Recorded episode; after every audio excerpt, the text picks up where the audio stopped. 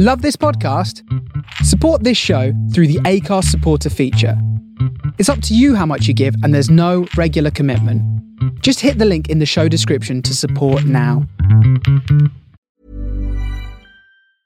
Mom deserves the best, and there's no better place to shop for Mother's Day than Whole Foods Market. They're your destination for unbeatable savings, from premium gifts to show-stopping flowers and irresistible desserts. Start by saving 33% with Prime on all body care and candles. Then get a 15-stem bunch of tulips for just $9.99 each with Prime. Round out Mom's menu with festive rosé, irresistible berry chantilly cake, and more special treats. Come celebrate Mother's Day at Whole Foods Market. When you're ready to pop the question, the last thing you want to do is second guess the ring.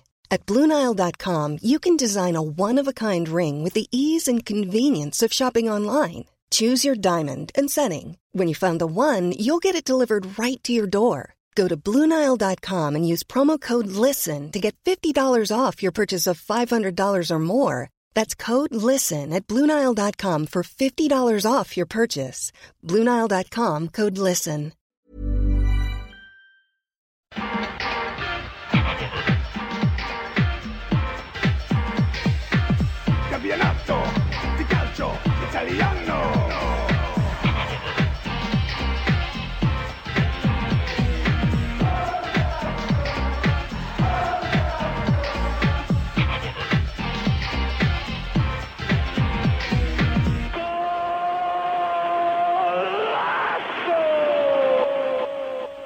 Welcome along to the latest Forza Italian Football podcast. Um, I'm sure many of you were greeted by Nick dancing in the corner. Um, as ever, I'm Connor Clancy and I'm joined by Nicholas Carroll. Nick, how's everything?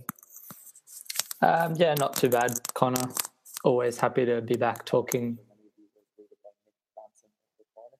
talking about um, Serie A. Sorry about that. like, did you not learn last week when that happened? I did exactly the same thing last week. There you go. Um, just uh, if if you don't mind, just a quick shout out to um, all the Australians and New Zealanders out there. It's uh, if you're probably listening, it's the 25th um, of April, which is Anzac Day. So uh, just like to myself and possibly, I guess, on behalf of FIF, pay our respects to all the diggers and all the um, soldiers who put their lives on the line for um, their respective countries, not only in World War One but across all the wars. So It's an, a special Australian theme today. We've got Vito Doria also joining us for the second time in only a couple of weeks. Vito, welcome back. Yeah, thanks, Connor. Yeah, it had been such a long time since I was on previously, so it's good to be back on uh, this time around. Yeah, we promised we'd get you back on soon, and we're we're true to our word, if anything else. Um, right, so I suppose we'll kick things off with Juventus. Start at the top. Um, but to be honest, I was thinking about this before we came on air, and I don't really know what there is to say about Juve because what can we say when discussing Juventus in a Serie A context? They they're head and shoulders above the rest. They smashed Genoa four 0 um, Nick, to kind of put you in a good mood, give us some of your best Juve loving, please. Yeah, I guess it's almost when we when we do the pod every week, it's we do maybe brush over Juve a bit because you know it's the same old with them, and um, I guess a lot of more of the competition in the table is further down the table. So um, you know, which is understandable, but I guess it's it's probably time we do pay them a bit of praise because I mean, not only from the Barcelona match, but the way they've been going about them themselves on the pitch, both between the Champions League, well, at the Champions League by knocking out Barcelona, but then the way they're just going about their business in Serie A in the meantime, just, I mean, really, it looks like they're almost in second gear. But the the professionalism they show during the match, it's it's quite incredible the the level that they're playing at. Um, I mean, it's more than a weekly basis. They're doing it what every three to four days. Um, when you take into consideration Serie A, uh, the Champions League, and going back to the Coppa Italia tie against Napoli, so um, I you got to respect the the way that team's gone about it. A big um, credit goes to Allegri for that, obviously. Um, the way I guess he's gone about this whole season, uh, you know, it hasn't been straightforward to him, and it's been a huge transition with that team.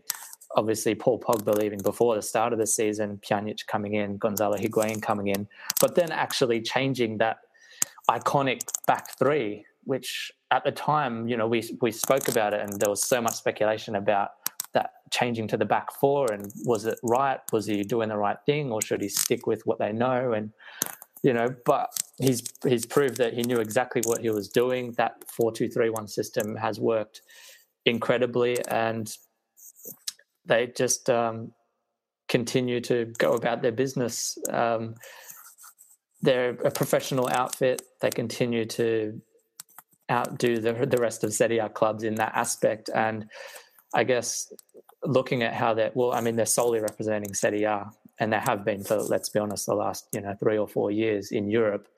So it's kind of times like this when I think the the clubs, well, the city, our community in general, maybe should stop um, should stop criticizing and um, blaming, you know, the Juve for this and that, or the refs and all that, but actually looking at them and seeing how they can kind of lift themselves to be at their level because they're just so far ahead of anyone else. Yeah, I think that we do kind of forget that um, because it's kind of it's not all that interesting to talk about them all the time because you're just heaping praise on them, and yeah, that in itself is testament to just how good they are. And you're, I think you're right to mention Allegri because he often comes under some unfair criticism, even from back when he was at Milan. Um, he's had some problems to deal with this year with Bonucci and Dybala, seemingly on a personal level. And if you look at what Bonucci has done since that infamous confrontation on the touchline when he then was banned from the Champions League game. And then the Dybala thing where he didn't shake his hand, but they've just brushed it aside and got on as professionally as ever.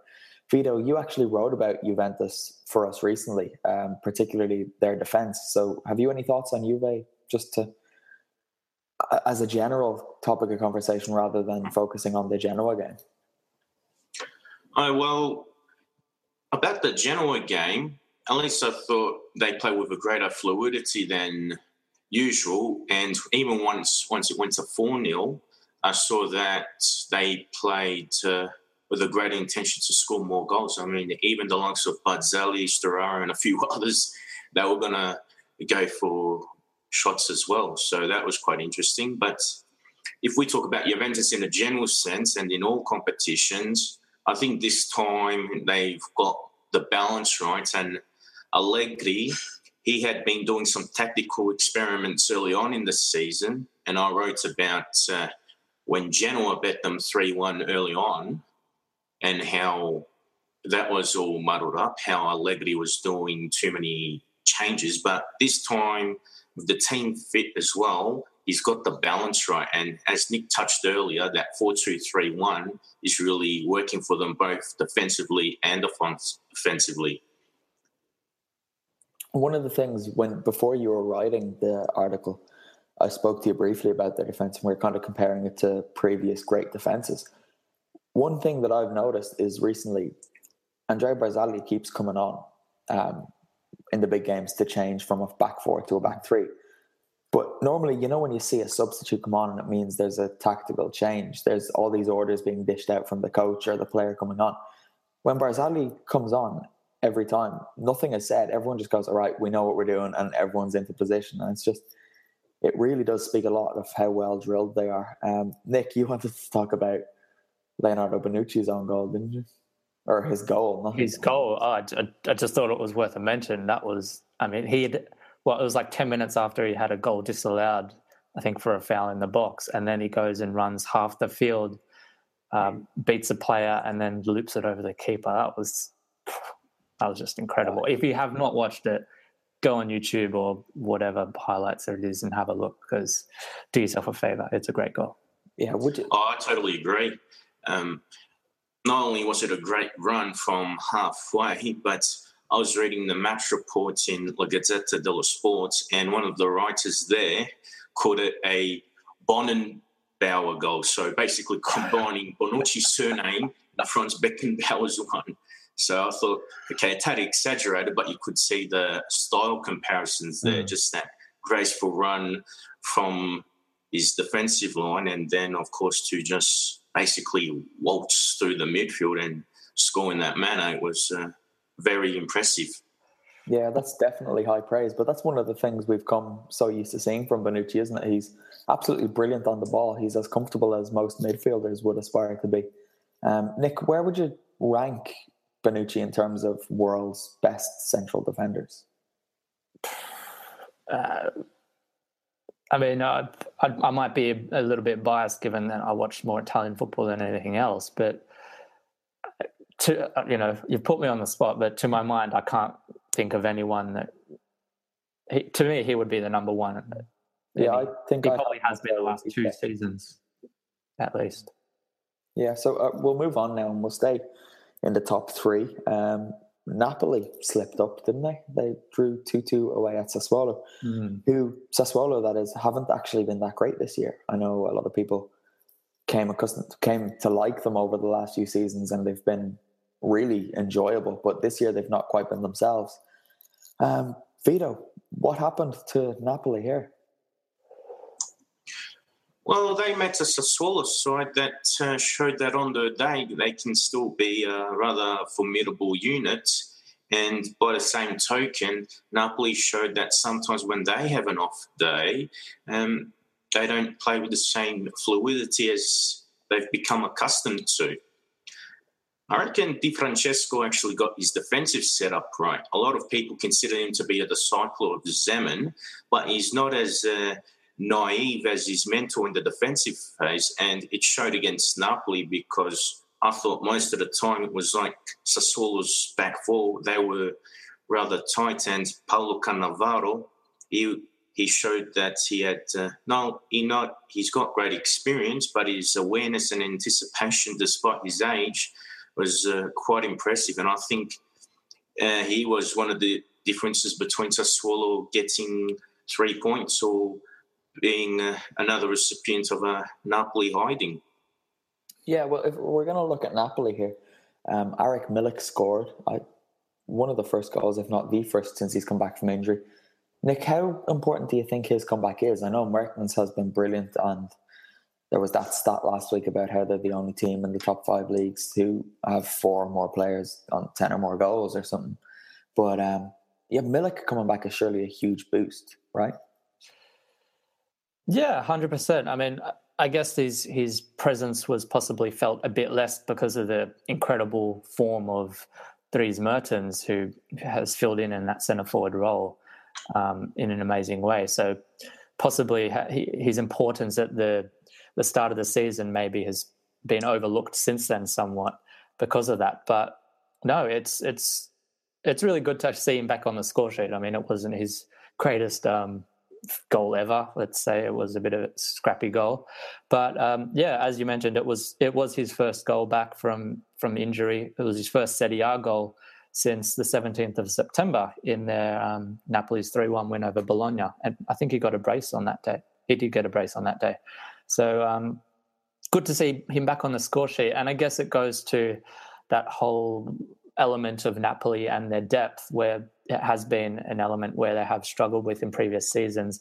And in a lot of ways, Sarri has been questioned, I guess, about his reluctance to use um, players beyond that starting 11. So it's good to see Sarri trying to bring him in a bit more into that team again, because I think he can be a very important part of that team, even if he isn't um, necessarily picked in that starting 11, because he can provide something very different to Dries Mertens.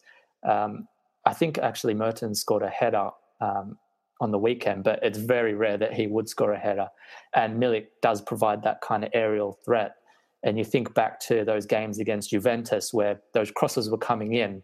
Mind you, they they were pretty shocking crosses at times, but they were putting these crosses in to these guys, you know, Insigne or Dries Mertens, five foot guys who are just uh, trying to jump against Chiellini or something. It's just obviously not going to work. So he just provides Sarri a- another option in attack, and I guess Pavoletti as well is there in in the background, which he's kind of been forgotten about. But um, you know, we've seen what Milik can do importantly in Serie A, so it's good to see him back, and it would be good to see him brought more into that team because I think the more Sarri can bring in these fringe players into the team, the likes of not only Milik in attack, but the likes of Rog, um, Diawara in midfield, those youngsters coming through, they can really build a squad that can actually challenge for Europe and hopefully for a Scudetto in, in seasons to come.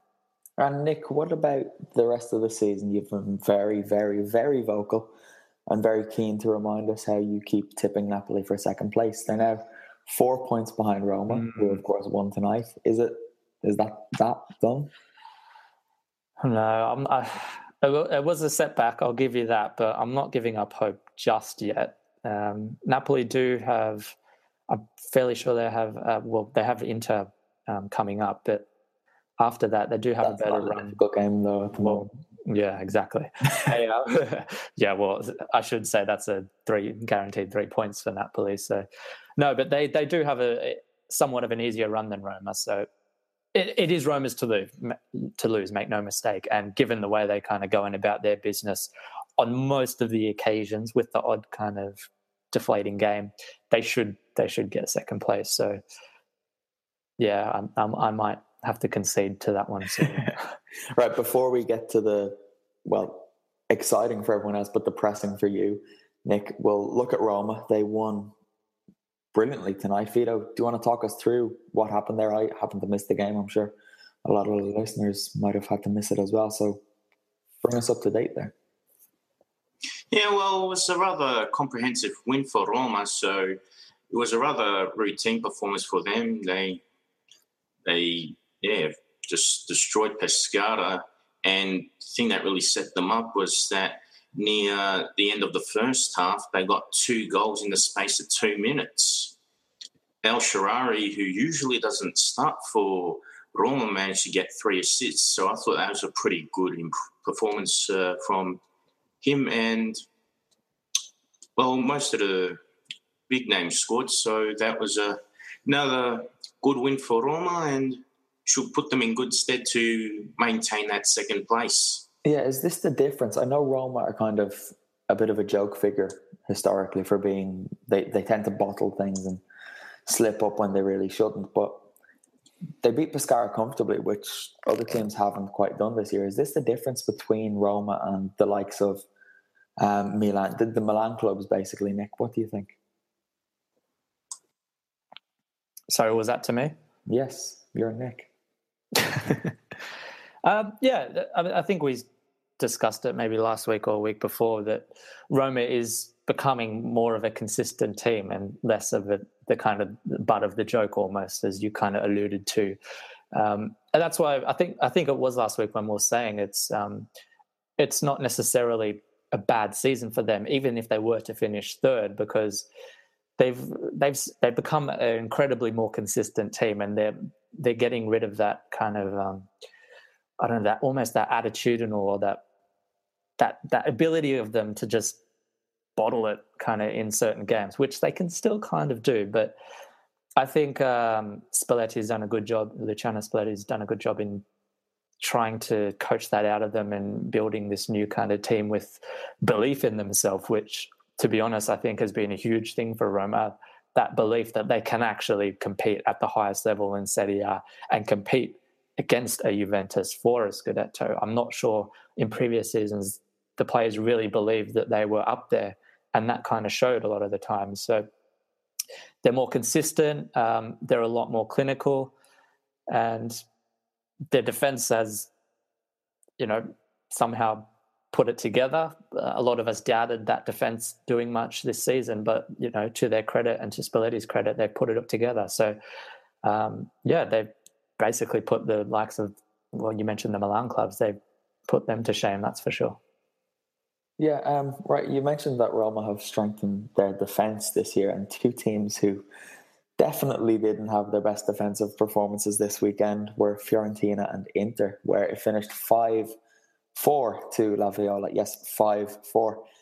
Um, I don't really know where to start with this game, but Nick, you wanted 30 seconds on Inter, so here's your 30 seconds.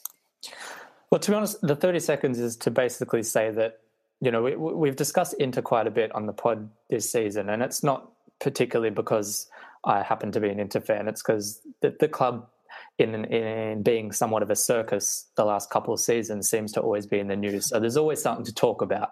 But to be honest, off the back of that game, I, do, don't think we should be talking about a team that where the players just simply don't have the attitude.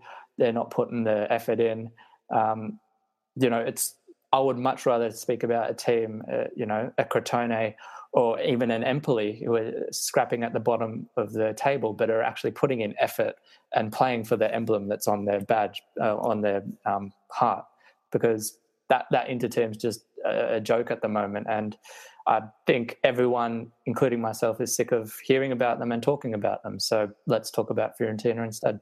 Yeah, I'm absolutely sick of talking about Inter this year, to be honest, because yeah, it's it's a circus, it's a mess, but they were doing well for a while now they're not. So let's talk about fiorentina.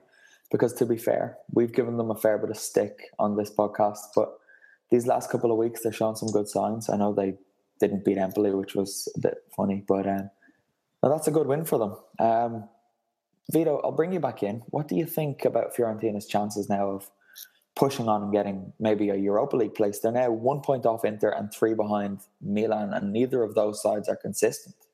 Do you think they have a chance I reckon Fiorentina has a chance, and it's only on the basis of the Milanese clubs being so inconsistent. They just do not have much stability in terms of form now. And yeah, the consistency of the performances is no longer there anymore. So now I think, at least with Fiorentina, they do have the attacking prowess. And as they showed on the weekend, they managed to score goals without Nikola Kalinic, who didn't play. Instead, it was Khouma Babacar who was up front, and even Matías Vecino, uh, he scored two goals from midfield. So that's pretty good as well. Another thing too is Bernardeschi missed the penalty. So if he's missing a penalty and he wasn't among the five goals, uh, it goes to show that Paulo Sousa has some decent contributors. So for the next five rounds, if the other players can do their own contributions, play their roles, and so forth, they can make a difference for Fiorentina getting that sixth place. Definitely, Nick. You were keen to talk about Fiorentina, so there's your chance to talk about Fiorentina. Oh well, I mean, it was mainly just to deflect off Inter because I'm, I'm sick of talking about. Them. They're just awful. No, but I mean, kind of flowing off the back of what we said last week, that you know, I really do believe there's something in this Fiorentina outfit, mostly from midfield to their attack. There's a lot of potential there, and you you do see glimpses of it every now and then. It's just it's it's it seems like the cogs aren't quite moving consistently um, with with the Viola at the moment, which I guess is why you you do speculate whether Paulo Sousa should be there next season, but when you look at their form, I mean, it's not actually that bad. Putting aside, obviously, their loss to Empoli last week, their their only losses what this whole year in in Serie A have been to AC Milan and Roma, and that's it. And then Empoli last week, so they they haven't been winning that much, but they haven't been losing as well. So, and the big thing with Fiorentina remains that defense, and I guess that was another aspect that was um, illustrated on the weekend where you know I get you can possibly excuse them at five two up um, for possibly turning off a bit, but I mean Inter shouldn't have got. Mind you, they were great finishes by Icardi, but Inter shouldn't have got those goals that easily. Um, and their defense is it's it, it is a problem because they're not. I mean, they don't have a full a full list of centre backs playing there. They're still playing, you know, the likes of Sanchez there. So they do need to um, strengthen that team. But um, no, in attack, it's they have struggled in attack to get inside the box. They seemingly didn't have a problem against Inter. Um, but it, it, was good to see Khouma Babacar um, up amongst the goals. That I think it was his first goal where um, he was just up against Medel and he just kind of um, stopped and just almost passed it into the corner um, past Handanovic was just it, it, was quite it was really nice. It um, you know it wasn't the hardest shot but it was just beautifully placed um, a great little play. And I, I've always kind of wondered this this whole thing with Babacar because with Kalinic, I'm, I'll admit I'm not his biggest fan, and you know maybe you guys have some um, some opinions about this, and I'd be interested in any listeners because I know um, there was there is quite a few Fiorentina fans out there that listen. So um, Babacar, I've I've always found him to be a lot more consistent. It seems like he doesn't get a lot of game time, but when he does get time uh, on the field, he seems to do the job a lot more consistently than Nikola Kalinic, who I do believe is more has more all around talent than Babacar, but he seems to have periods and long periods where he just doesn't quite get it together and get the finishes that he needs. Uh, I actually looked at the stats to actually see how it actually how they weigh up against each other. So this season alone, uh, Nikola Kalinic averages a goal every 164 minutes. Khouma Babacar averages a goal every 111 minutes. So that's 53 minutes difference less than that Babacar scoring a goal. And I thought, okay, I'll go back another season. So I went back to last season's just the Serie A um, 2015-16 when you remember when um, Kalinic went on that incredible run at the start of the season uh, and then the rest of the season kind of just went into a dip. So the total season, he averaged a goal every 214 minutes. And again, Babacar averaged a goal every 160 minutes. So 54 minutes again that less that he was scoring a goal on average. So I would like to know if uh, what the people out there think or what you guys think if how does Babacar kind of fit? Because to me, he's always been more efficient as a striker for Fiorentina. And, you know, when there was a lot of talk about Kalinic possibly going for, you know, a, a number like 40 million euro or something, that's why at the time I kind of thought, well, they should really take this and invest it in the team, you know, in some defense, because I just don't think Kalinic is that consistent striker that the Viola really need. Yeah, I'm inclined to agree with you there. I've always rated Babacar, but been a bit frustrated because he, he's never quite convinced me. But I don't know if this is just something that I've made up, but he always seems to do better at the end of seasons. Again, I'm going to look into that because it's something mm. that seems to be in my head and it could be completely nonsense. But uh, Roberto Beswick, Beswick has joined us in the comments. So um, do join if you have any comments on Fiorentina or anybody else we've discussed or are going to go on to discuss. Let us know your thoughts ask us your questions. There was a lot of interaction going on there last week, and it was it was great.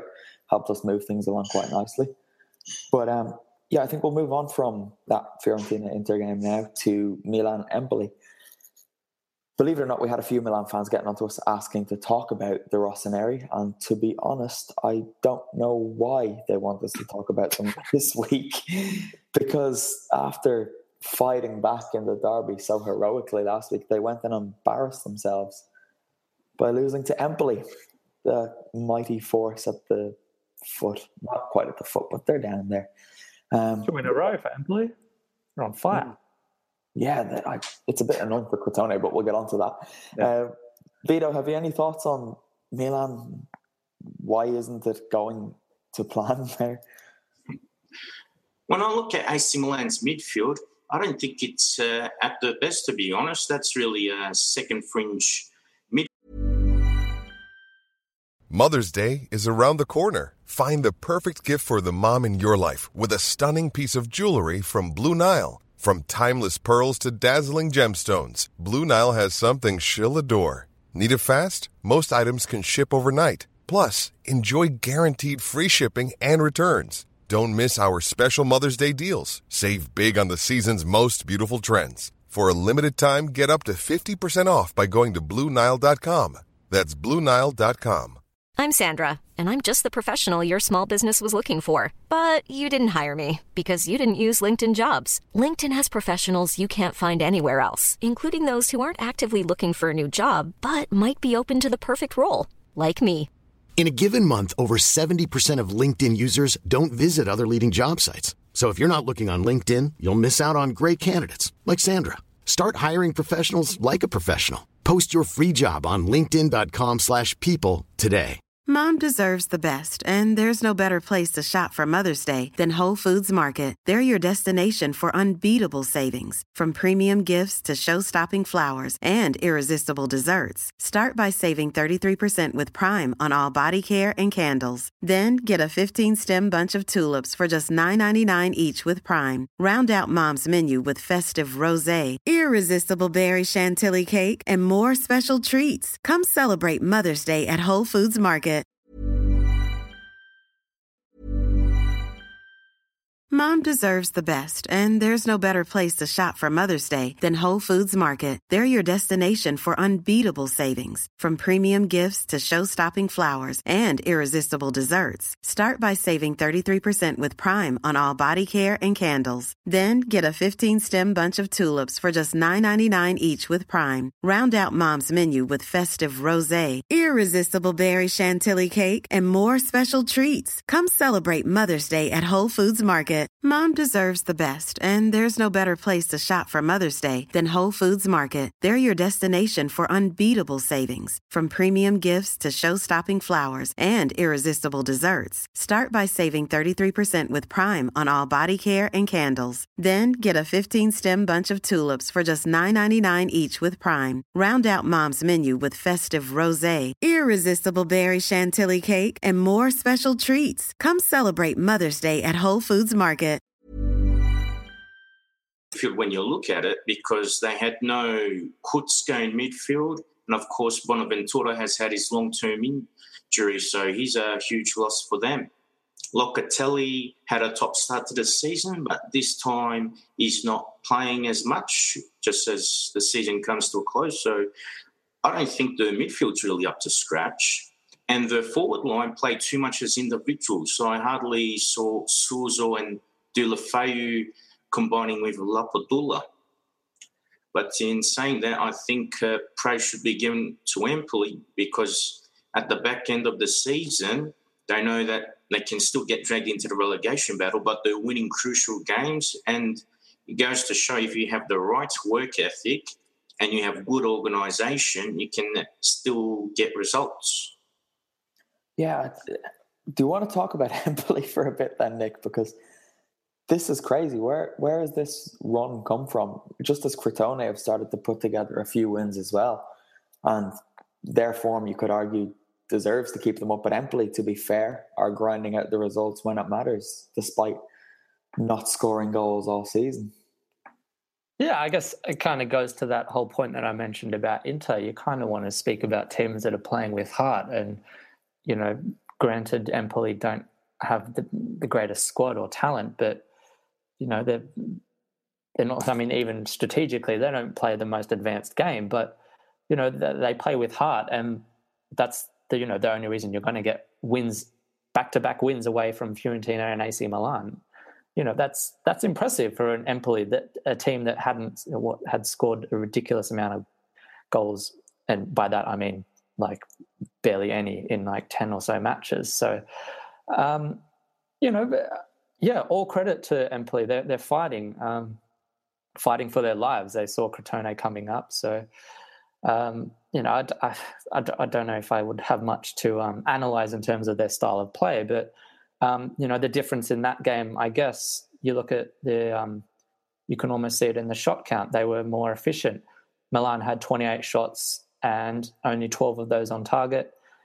Empoli had 11 shots total and seven of those on target and then that's how you get a two-one scoreline. So, you know, they took their chances a lot better. They were more clinical in front of goal, and that's what happens. And you know, granted, I guess the the big problem remains, and uh, to be honest, it's it's a big problem in Serie A this season. The def- defensive standard has been pretty appalling, to be honest. Um, you know, you can take Juventus out of that, but apart from that, it's it's been shocking. Um, for both of those goals that Empoli scored, you know, you have to say, well, the, the Empoli's first goal, Zapata was just, um, I mean, I'm not sure what he was doing. That was very poor marking off a corner. He was behind his man and, um, you know, trying to pull him down from behind. And then Empoli's second, Zapata and Paletta um, just seemed to be, there was no communication. Neither of them knew what each other were doing and Paletta just seemed to be watching the ball as um, I think it was Maccarone who headed down and um, just left his man wide open to finish. So their uh, their, central defense, Milan, and uh, you know I'm sure every Rossoneri fan is well aware, but it's it's not up to the standard that that it needs to be for a team. Um, you know, pushing that's supposed to be pushing for for European qualification. So that really needs to be sorted asap. I think you're being very harsh on Zapata and Paletta there. To expect them to be able to deal with Big Mac is, I mean, nobody on this earth could deal with Big Mac. When you've got Massimo Maccarone up front, you've always got a chance. Um, speaking of goals, still Lazio, they scored about six thousand the weekend by smashing Palermo. I think it was 6 2. They scored five goals in 26 minutes, which was a record for Serie A club since 1938. So just shows how ridiculous that was. But Vito, this is all you. Lazio have been almost breathtaking at times this season. Simone Inzaghi has created a very effective unit, and on the basis of what we saw on the weekend, uh, they've also proven they can score goals galore. I was happy to see Ciro Immobile score the first two goals because that has taken his tally to 20 goals for the season. And after a few barren spells after leaving Torino the first time, it's good to see that he's being prolific with the Aquile. And it's also, of course, beneficial for the Italian national team to see him such good form. But of course, the clear star of this game was Keita Balde. A hat trick in just five minutes, and it's the fastest in this century from what I've read, and also the fastest by a Lazio player. So that's quite an achievement for the 22 year old. Another interesting thing is that Lazio have usually gone for uh, bargain buys in the last decade or so, or essentially in the Lotito era. But it was good to see a guy called Luca Crecco scored the sixth goal.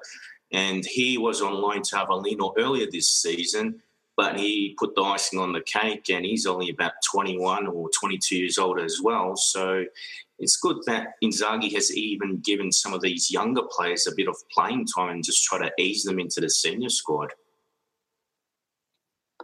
Yeah, definitely. And Lazio look like they're returning to Europe. Hopefully, they make a a better shot at it this time than they did last. They were unfortunate, well, not unfortunate to miss out on the Champions League, but um, the one Italian team left in Europe this season is obviously Juventus. The Champions League draw was made. They've got Monaco in the semi-finals. Um, how do you rate their chances there, Nick? Um, I know I thought the only team they needed to avoid was Atletico Madrid, and they've done that. So, favourites to go through to the final? Yeah, um, Hundred percent. I mean, uh, it was the easiest of. I mean, you know, with all due respect, I think it was the the easiest of the draw, um, the teams that they could have drawn. Though, in saying that, I mean, that Juventus team really on form are the favourites to take out the Champions League, um, in my opinion, anyway. Because, you know, I guess following on from what we discussed earlier, they're just so far ahead of anyone else, and um, you know, I think really, if they continue on this form and they take out the Champions League, I think it's it's a very fair statement to say that they are the best team in the world. Um, you know, I'm, I'm, pretty sure everyone, most people would probably confidently say that they're top three now. Um, I, I, don't think you could pick another three that would be um, above Juventus. So um, it'll be interesting. I guess Monaco, they obviously shouldn't be taken um, for granted that they're going to get through. I am very interested to see um, the, I guess, the battle between, um, excuse my pronunciation, I'm not sure how to pronounce his name, but Kylian Mbappe. I think Mbappe. that's how you, yeah, yeah, I think that's how you say it. Um, I'm really interested to see how he um, goes against the Juventus defense because we all know how how strong that def- that the Bianconeri defense is, and he, I guess this is the new wonder boy of uh, European football. So it'll be this this this is going to be his biggest test on on an international stage basically so i'm really interested to see how he goes um, it would be good to see him um, you know possibly grab one or two goals but um, I, I, think it, i think juventus barring a, a, major breakdown should get through to the final and then uh, yeah, it'll be against one of the Madrid teams. Mm, Mbappe is definitely one to watch, but I just worry that Chiellini is going to snap him mm. early on. Yeah. I hope, I really hope he doesn't, because Mbappe is seems to be an exciting player. Um, Vito, while we have you here, there's something that happened in Serie A this weekend that we can't ignore, and that's Patrick Schick's goal for Sampdoria against Crotone. Um, it was Dennis Bergkamp-esque, wasn't it? I don't think I'm exaggerating to compare the two. Oh, not at all. I reckon uh, Schick is an amazing talent, and that goal in particular showed why he's so highly rated. He'll be 21 this year, so he's still very young, and yet he has the technique and the confidence to replicate uh, a similar goal to Bergkamp. I was even talking about it on Twitter a while back that uh, with his frame and height and also his agility, even as a player, you could say he's similar to Bergkamp, but I would even go as far as to say his style is similar to Bergkamp's compatriot, Marco van Basten. Mm. Just that hot, yeah, massive shout, but just that height and agility and the movement. Uh, I think he's got, yeah, lots of potential. And as people saw from that goal, uh, he's not just some tree trunk or statue. He's got some fine mobility for someone of his height. So, very impressive to see him score that goal. It's just a shame that uh, Sampdoria didn't come away with any points after he scored that. Crotone! but just for those listeners who haven't seen that, go seek it out. It's worth watching. The ball comes to him about 25 yards from goal and he flicks it to his left but turns to the right around. I think it was, um, who's Crotone's number 13? Gianmarco Ferrari. And got on to the ball on the other side and just as cool as you like, slotted it in. Um, but then, as you said, Vito, Crotone came back. Nick, how are you feeling about the Calabrese side? They're doing well, but Empoli are just pulling away. Empoli, they're, they're ruining it. what are they doing to me? They're ruining everybody's fun. Big Mac hasn't got the memo, obviously. Yeah, there's, there's already another Tuscan team. They can, you know, let the Calabrese stay in there. But no, it's um, you know, on the, you know, trying to look positively, it is actually good to see some of these bottom sides actually winning games because there was a long period there when none of them were winning anything. So, you know, it is good, and you'd like to see more of these teams developing and being able to cut it in Serie A. You know, I think, in all fairness, it is fair to say that, you know, the bottom four teams aren't really at that Serie A level, but you know, you, the only way they're going to experience and develop and build as a club is by playing these kind of teams. So um, they're five points behind now, behind Empoli um, from that the safe zone. Not...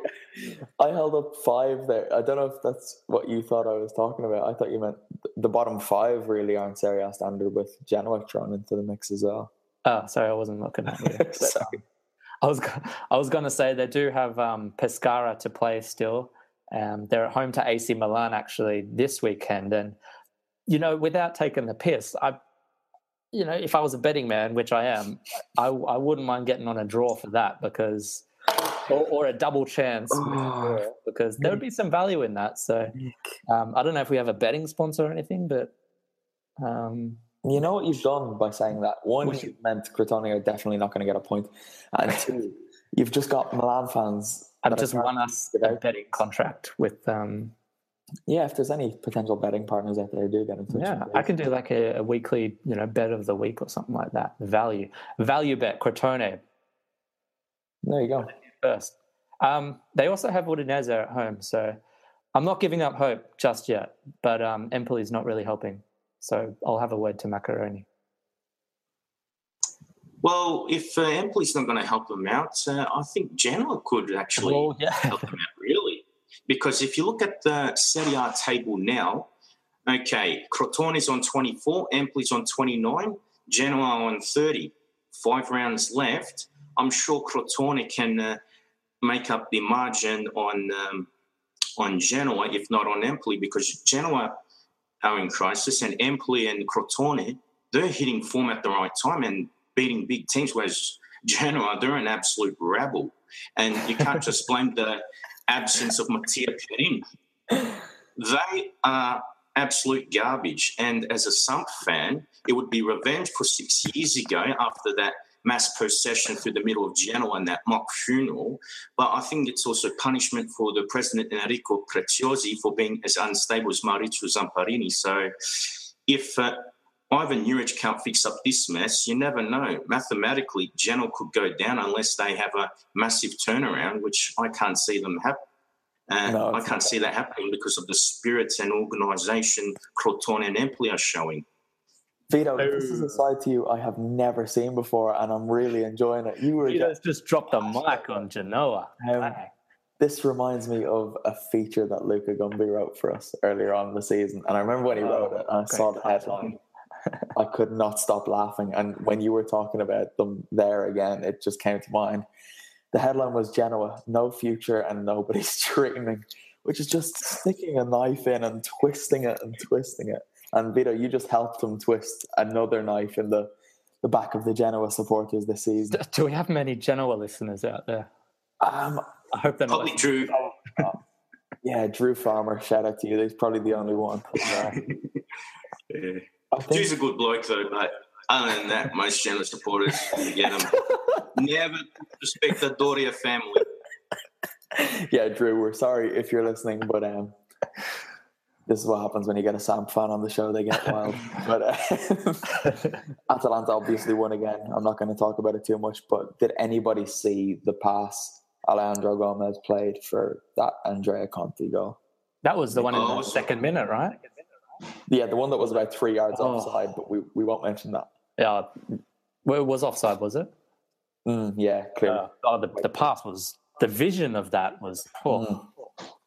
I can think of another Argentine, number 10, who regularly plays passes like that. Can you think of his name? No? He would kill me. Or um, Leo Messi.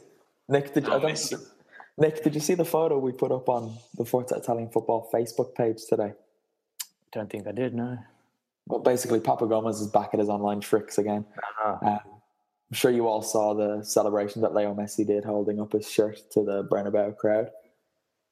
Yeah. Well, basically, there was a photoshopped version of Papu Gomez and a clothesline put into that photo. So Papu and Leo are hanging up the washing. It's a it's a lovely little picture. Get over to the Forza Italian Football Facebook page and take a look at that. Um, obligatory Atalanta and Papu Gomez mentioned out of the way. That'll do it for us this week. Um, Nick, YouTube and Patreon roundup, please. Can I give you a quick stat as well? You love your stats, and I'm never one to turn. I do love a stat. I, I want to, you know, I, I, spoke about the appalling defense of Serie A, but I kind of want to give. I want to give. To mention appalling defense of Genoa there. But... oh, no. Genoa, shit. I just wanted to emphasize. No, no, um, no. I just wanted to say, you know, on the flip side, there is a lot of exciting talent in um, in Serie A attack, and I don't think it's necessarily because of the appalling defense. I think um, the, there's some incredible things happening. Um, so in Serie A this season so far, there's six goal scorers that have reached 20 goals or more, uh, and you compare that to all the other, the other major five leagues. Uh, the Premier League, La Liga, and Ligue 1 all have just two that have gone over 20 and the Bundesliga has three. Um, so it's huge, huge. Um, I guess I don't know if you call it an achievement, but it's a good stat. Uh, I guess, be you know, I guess a lot of listeners out there probably hear a lot of stick about Italian football and being all defensive, and you know, it's it's kind of one of those stats that you can use to tell people, look, actually, you know, there's some really exciting attacking talent happening in um, Serie A at the moment. And it isn't just because of the defense, because you look at Andrea Belotti, Dzeko, Mauro Icardi, Gonzalo Higuain, Dries Mertens, and Ciro Immobile. They are actually all scoring some really nice goals. It's not as a, res- as a result of just poor defense. So um, I just thought I'd give some credit to, um, for um, Serie A's. I guess it's it's almost flipped to that perception of a defensive league where it's kind of all about the attack this season. Yeah, it's well deserved praise because I think it was it was either last season or the year before. Um, Serie A actually had the highest goals per game average of any of the top five leagues, but it still gets this defensive and boring label stamped on it every time it's mentioned by someone who doesn't watch it.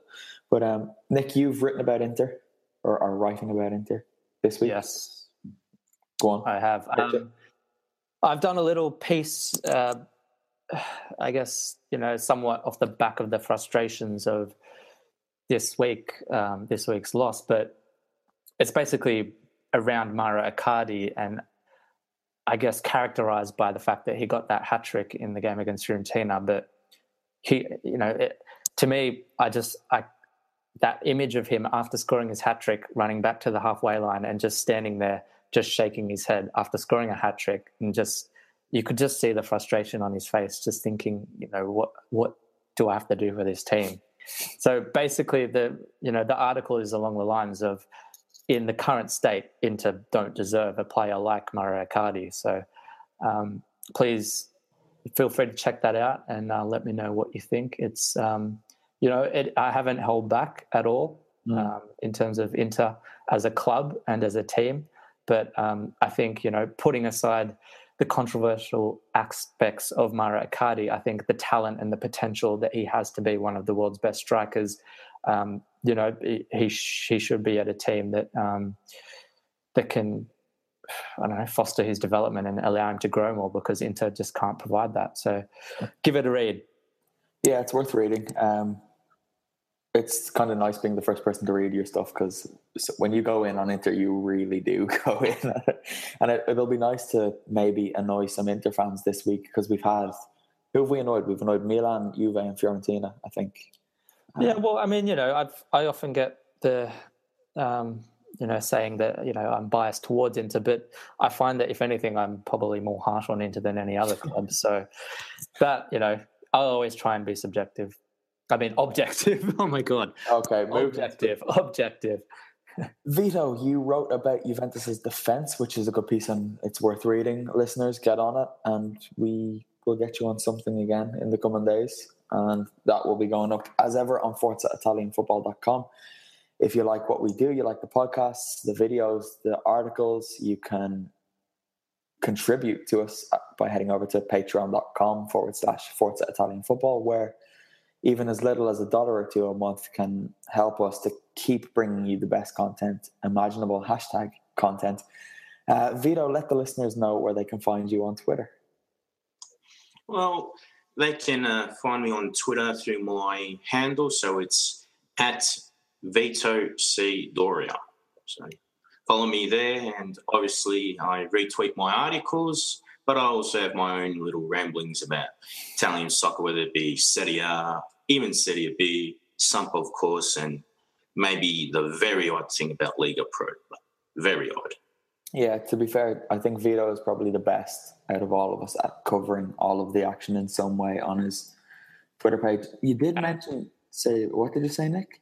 Oh, I was just going to say, and get some good coverage of the AFL if anyone, any Aussies out there who are following. Vito's on. Yeah, being a Brisbane Lions supporter, but even the other teams in the AFL too. Um, I still share my two cents. Very blunt, honest, and direct. That's my thing. Um, you did mention Serie B. Just we're not going to talk about it, but it's good to see Foggia come from Foggia back into the second tier of Italian football. So congratulations to all involved there. Nick, you're not getting the chance to shout out your Twitter handle, but it's at oh. Nick Z Carroll for everyone that wants to know. Twitter.com, you can find me. At twitter.com and search for at Nick Z Carroll. I have a Facebook follow. page too. Yeah, you get follow Nicholas Carroll. So he doesn't have to do this every week. Um, I share all my videos. Uh, you can follow us on Twitter at Serie FFC. We also have Facebook and Instagram. I'm at Concalcio on Twitter. I also have a Facebook page. He has a Facebook page too. Where I chat to Nick Carroll a lot. And yeah, we do a lot of back and forth kind of um, chats. So. We've taken to doing daily messages now, which yeah. I quite enjoy. We should actually broadcast them. I, that would be like a little feature. Mm, um, you tried to take one of them to Twitter recently, and I wasn't too pleased. I think yeah. left they should be best left private. No, it's a work in progress. Well, you know, after you share a bed, there's things to be said. you were going to say something. The first two letters of share. I, yeah. right, that's it. We've we've rambled on for far too long. Um, all that's left to say now is ciao for now.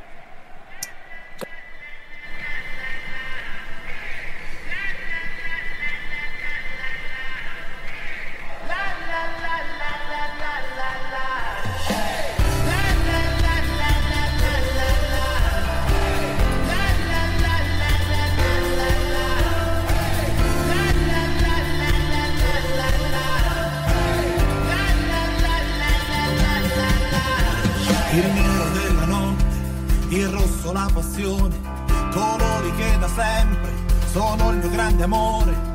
Insieme alla mia mamma sei tutta la mia vita, maledetta insonnia prima di ogni partita.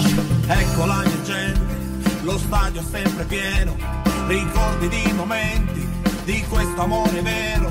Adesso noi vogliamo 11 leoni, alziamo le bandiere,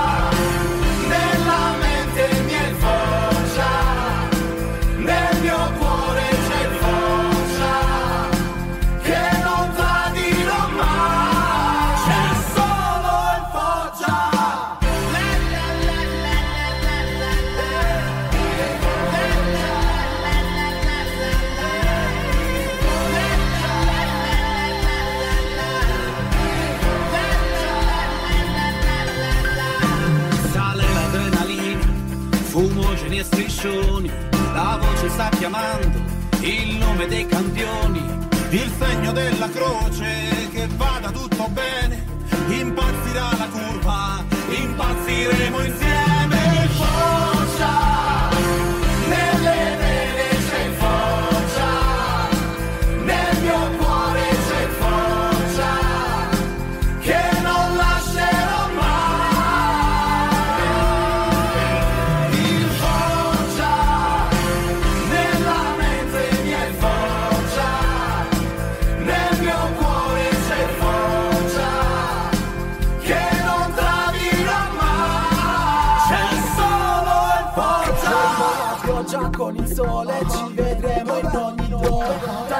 Mio nonno le insegna che intorno per ogni buongiorno Se parto se torno domenica a pranzo Soltanto il contorno e mi adorno. Di tutto il colore per tutto l'amore che canto. Per ogni occasione dei miei rossoneri mi vanto. Per ogni tifoso un fratello al mio fianco e non sbando Il Foggia